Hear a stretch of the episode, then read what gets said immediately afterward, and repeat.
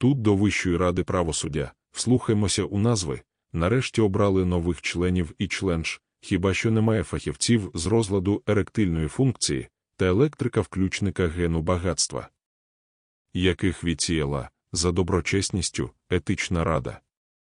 Тепер ми можемо продовжувати євроінтеграцію країни. Але боїмося, що з такими новочленцями, яких хоч і відсіяли за етичністю, нам дорога в ОДКБ чи Тайожний Союз або одразу в пекло.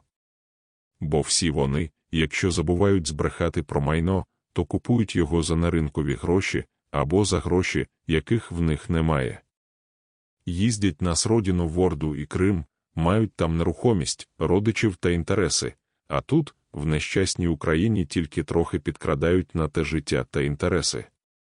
Якщо чесно, то читаючи про всі майнові мутки цих колишніх суддів, починає здаватися, що найкраща судова реформа це, як колись в Грузії, одномоментне закриття всіх судів, звільнення всіх цих суддів, без права повернення в судову систему в майбутньому.